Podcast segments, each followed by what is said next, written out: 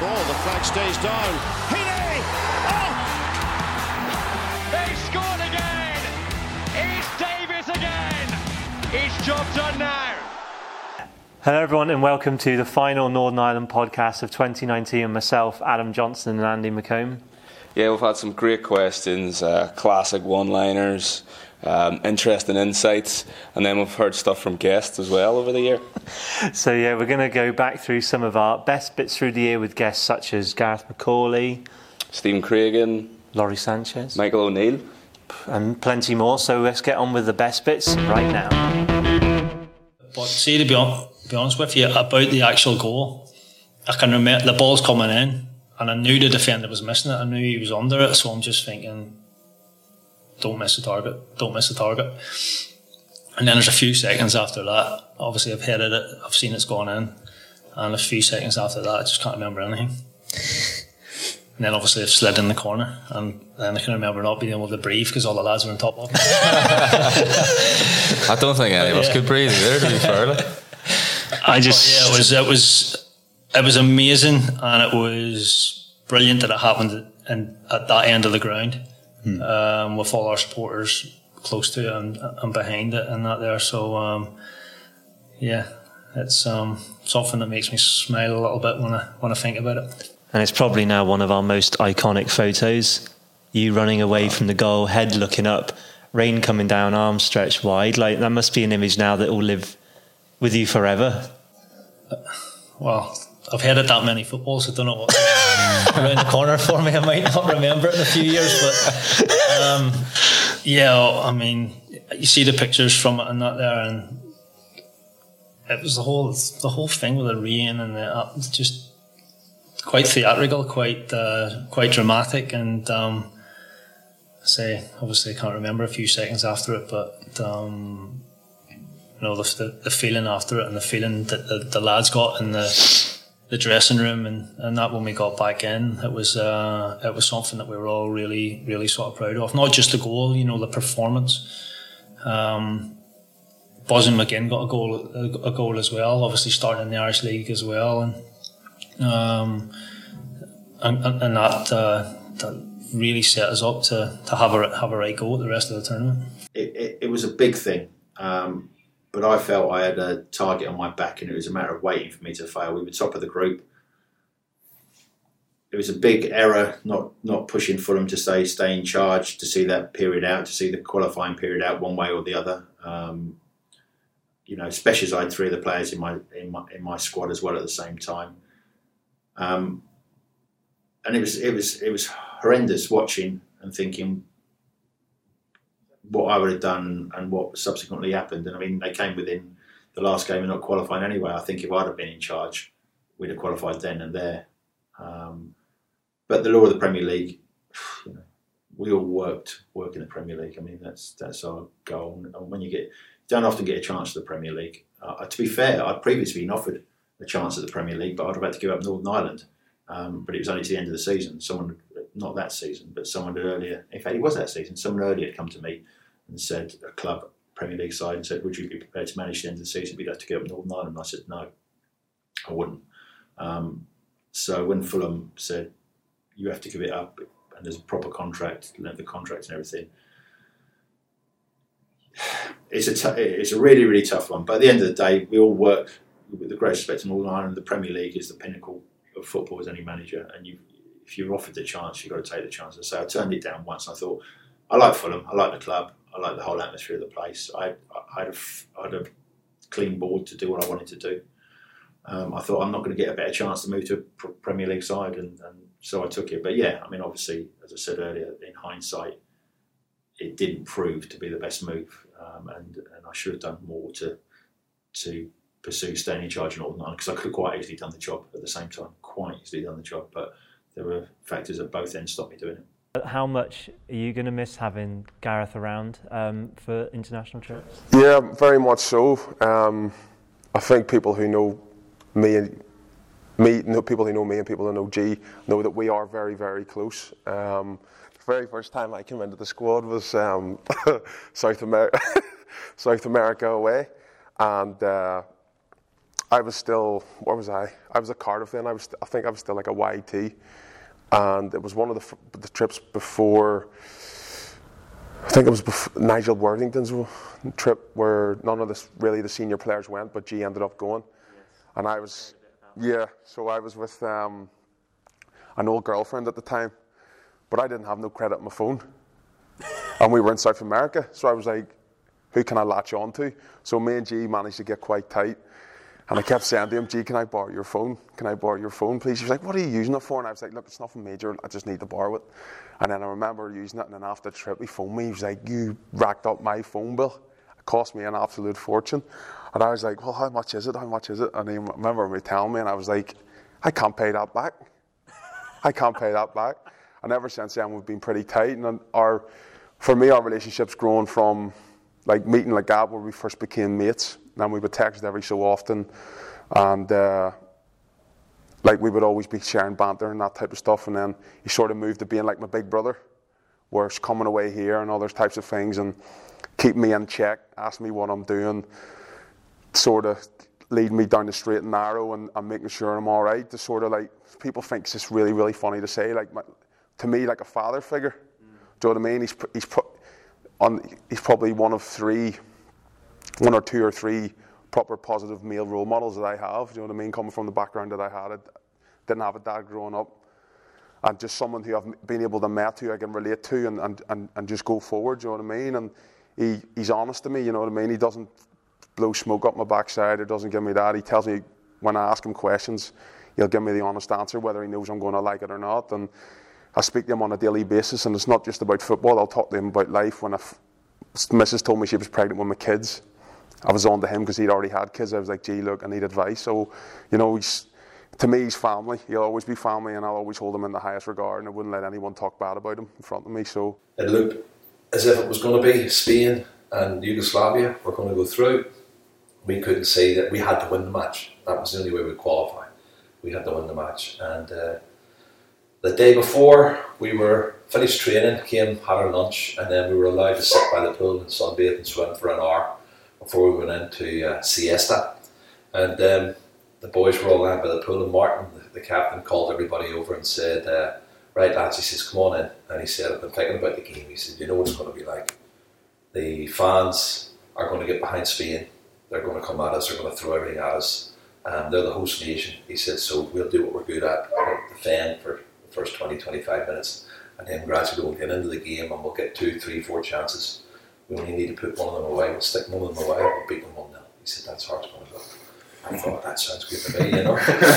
but um, he never told me about Mal getting sent off. That was the other part he missed out. But, you know, the next day it went exactly the same way. They put us under pressure, uh, dominated the game, and uh, Pat made a couple of great saves. The boy Lopez Ufarte, little left winger, skipped past a couple and had a couple of shots, and Pat got down and made great saves. And then uh, gradually we started getting at them because the fullback Gordillo used to push forward all the time. Camacho was the captain, he was the right back, and he pushed on as well. And um, we started getting a little bit of joy, but it wasn't until the second half, um, three, four minutes into the second half, that we I intercepted the, the pass from Gordillo and went on a run. And um, a couple of Spaniards tried to kick me, and I pushed it out the belly Billy slapped his way past Tendillo. He just whacked him on the way past and got down the right hand side. And I was going to get into the box, and I thought, he ain't going to get a good ball in the box. but he can't cross his legs. He's never put across. I'll wait at the edge of the box. And he put in the best cross ever. He put a fantastic cross in. And of course, uh, out came Arconada, and he made a mistake coming for it because there was already, uh, I think it was Alesanco was in the box and Camacho was there. The two of them were there and they got in each other's way. And he, he, hit, he handled the ball and pushed it straight out to me. And um, I came on to it, kept my head down, and hammered it hard and low. And it went through two sets of legs. The both players jumped. The goalkeeper spread, spread himself, and I think Camacho put his leg up to block it, and it went under Camacho's leg and under uh, legs in the back of the net, and that was the only chance we got, and that was the goal. 2019 seen some really, really funny moments uh, from a lot of our guests. And uh, I have to say, our funniest question, I think, has definitely had to become the what is your favourite chippy in Northern Ireland? Yeah, which introduced the, the insult from Trevor Carson calling Stephen Craigan a big pasty, which is a Yeah. personal favourite of mine. That's probably a highlight of 2019. Yeah. So we have handpicked some of our funniest moments from across the podcast that you can watch now. Enjoy. Hi, Ryan here. Jordan Jones sounds like a superhero. If you were to be a superhero, which one would you be? There must be the double J superhero. Double J, A superhero, yeah. Does sound a bit like a wee Spider Man. Is he a superhero? Yeah. Oh, is he? Spider-Man's Spider-Man. superhero, yeah. He is, man. Of course he is. Oh, he's a superhero. He's the only one who would come to mind.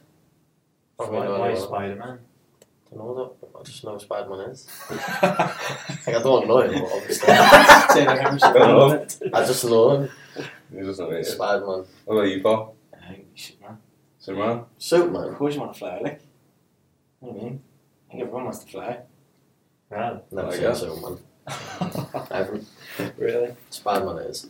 I'm walking again down the tunnel, exhausted. Guido Buchwald's in front of me, who was playing in the centre of the park uh, that night for Germany, was standing there and waiting to hand over the shirt. So I went, Really, Guido? Take your full kit off. I want the full kit. he was, and he was, he was laughing. I went, No, no, Guido, I am serious. You can have that, but I want the full German kit. Drop your kicks, get your socks off, give me that. So he, and he did. He loved it. So he gave me the full kit, and, and then we're just high fiving and all the rest. I went, "Yeah, give me that." So I, I'm not sure I've still got but yeah. So that was We're, we're having a hook around the loft it outside. is definitely. So have you got loads of full kits rather than just the shirts? yeah. Bit of bit of reputation of it. yeah. Well, after your header against Azerbaijan, we can expect maybe similar against Germany. Just front post flick. Yeah, I'll be on the pitch first, so. The team. Just all, all you do is just like every night, just send that clip of the nutmegs just to Michael his phone. Just WhatsApp it to him, just like every night for the next few months or whatever, and then boom, you're in the team. Uh, as a defender, I think um, uh, I need I need to get some clips on my defender. that's, the main, that's the main thing. That is the main thing. So, um, music, guilty music pleasures. Don't know if I want to admit this. I'm a Bieber fan. I'm just gonna throw Okay, it I there. don't know if you want to. I think. Demi wins I'm this just one. throw it out there. I am a Bieber No, fan. someone I remember. I you, used you to love used to not gonna to be lie. Justin Bieber. Yeah. I think your, yours begins with B too, doesn't it? I'm a bit busted, like. Well, I'll spice up your life with the Spice Girls. to be honest, I'm not ashamed to admit it. Like, I like S Club 7, Busted, Bieber, Spice Girls, don't mind. I Don't think I've got a. I think I've got a mixed uh, playlist on iTunes or all that. Do we listen to her voice, or mic voice? Oh, no. So Here. I'd just like to introduce you to uh, Northern Do Ireland. Do you not think I could work on the radio? I'm like Yeah, Pete Snodden yeah. behind this, aren't I? yeah, yeah. Welcome to Cool FM. Snap a song someday. You've been bamboozled.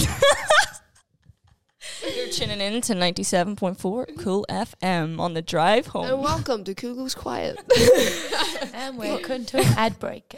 Just sit back, relax, and don't fall asleep at red lights. Good morning, folks. You're on the air here with Simone McGill, taking you right through to lunchtime today. Good morning, Vietnam. no, seriously, where can I give my CV in for this? Hello, Stephen. Warren McConnell here. If you could replace Chris Sutton with any other pundit, who would you tackle? If I could replace Chris Sutton with anybody, that wouldn't really bother me. Um, if I could replace one, who, who, who would I tackle? Oh, we talking pundit across anything here? Yeah, he's passing the Any, bucket, any, any pundit? I can't just say honestly. That was uh, someone came and asked me a couple of weeks ago. What you know? What listen, I get asked all the time. It's it's. Uh, I think I'd never ever played football before. People don't remember the tackle. People don't remember the tackling me TV. World's most famous yeah, tackle. Yeah, with my clothes on. uh, so they asked. Uh, guy said to me, "What was it like to do that?" I says, "Well, see whatever you you know, however you know good you think it would be." He said, "Yeah." I says, "Double." it." That's how he said, "Wow, Thanks. I went, no problem. It's a tough one. I have to be honest. I'm more a pizza man. If I, uh, if, if I, on the very rare occasion that I would eat late at night, um, yeah, on the way home home to the hotel, I would have a normally a pizza. So I What would be a the bit- pizza? Like Domino's? Are you talking or? No, um, I actually don't know the name of it, but there's a great little pizza place beside the Crown Bar. Right. Just Ah, there, as Little- you- Little Italy? Yeah, I think it is. Is it as you're going, just that round from Sweet Afton round to maybe getting yourself across the Europa, and you feel that you need a little slice of pizza A wee bit of pizza before you go to sleep. well. So that that would be uh, my uh, fast food uh, venue of choice. growing up in in, in, uh, in the humbling background in, in Comber, uh, we would always have had on a Saturday. We'd always have had, fi- well, I say fish and chip, but I had, I had chip on a Saturday night. Mum, dad, two brothers. We used to always, I used to always have a pasty, pasty and chips. Now, you come over here in Scotland, a pasty is something completely different. It's not something, Aye. it's not something deep fried. You get it out of the. Still do pasties back home? They do, they Yeah. do. man. They're, Yeah. not, they're not really pink anymore, I don't I think. know. I, I haven't had one for. Cooked all the way through now. I know. I I haven't had. I used to, used to get one done on a steakette, which I got was just just a lump of meat. The goodness knew what it was, but it was just deep fat fried and amazing. So that was our Meat choice. fried. and I know. Yeah, I just stick it in the frying pan and get on with it. So I would have said uh, Chippy certainly would have been my choice. Um, a nice little chip shop. Well, I've been away since 1994, so I, I can't even tell you the last time I was in a chip shop in Northern Ireland. So uh, I will say there used to be two in Comber. One Uncle Tom's in Comber on Bridge Street. No, was that Bridge Street? It was, and then there was Harry Fraser's. There was also another one. So that would have been our choice of chip shops in uh, in Comber. So Harry Fraser's and Uncle Tom's. Anybody who's listening to this from Comber will know back in the day Uncle Tom's and Harry Fraser's. Pasty from there was the was the business. Pasty from was there was was the answer. That was it on Saturday night. If I was to treat myself, go a bit further afield, there's one in uh, Dundonald called the Golden Chip. Outstanding, you'll never beat beat a better. Fish and chips for me all the way. Three three or four bits of bread and butter. Loads of salt and vinegar. Jeez, three or four bits of bread. Covered in red sauce. That's me. Like that's That's proper. that's usually when I'm playing. Saturday night's our treat night, me and my missus and the kids, and when it's my turn to pick, it's usually if she picks it's pizza, but if it's my turn, it'll be fish and chip, like up the chip. eh, There's a wee place up in Motherwell called Pluto's. It's really really good, and when it's my turn to pick, it's fish and chips. Like, I just love Are you it. getting fish and chips, or are you getting something different? No, from I'm the getting fish and chips. Fish chips. and chips. Fish You're and sticking chips, to the yeah. original. Yeah, hundred percent. You can't go to a fish and chip shop and get battered sausage. Well, Ste and, uh, Stephen Craigan was a he was a pasty man. Yeah. That's because he is a big pasty, guy. I have gone up a few. Chimneys. Favorite cafe fish. Oh my goodness. I absolutely love it. I think I'm a, that regular now. I get Moby Dick on a plate. It's unbelievable. I absolutely love it. Brilliant. So is that what you're getting every time, man? I, I get it every time without fail. Just my fish supper. It was the one thing I missed when I went in. It wasn't the same. It just wasn't the same. At Liverpool in the reserves, when I started in the reserves, you had three choices after reserve uh, an away game. It was fish and chips, chicken or chips, or pie and chips. That was and that was back in the day. So uh, I often went for fit, and it was horrendous. Horrendous. They can't make a fish supper. No way.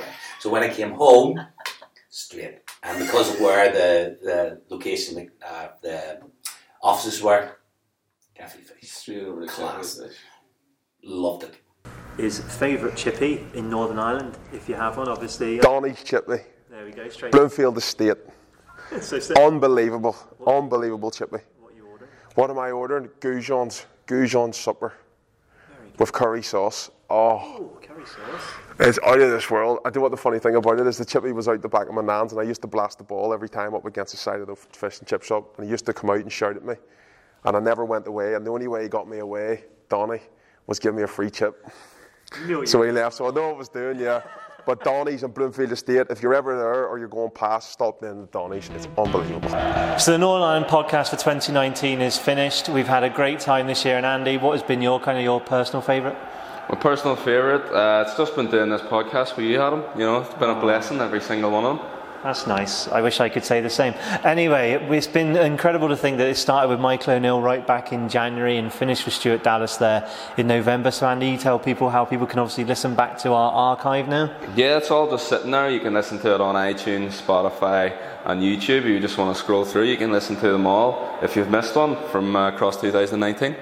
So, for one last time in 2019, we're going to have to finish with Green and White We nailed that one. It's took us Yeah, all year, but I think uh, we- I feel like we've nailed that. Uh, see you. See you next year then. I see you. Right, see you, mate.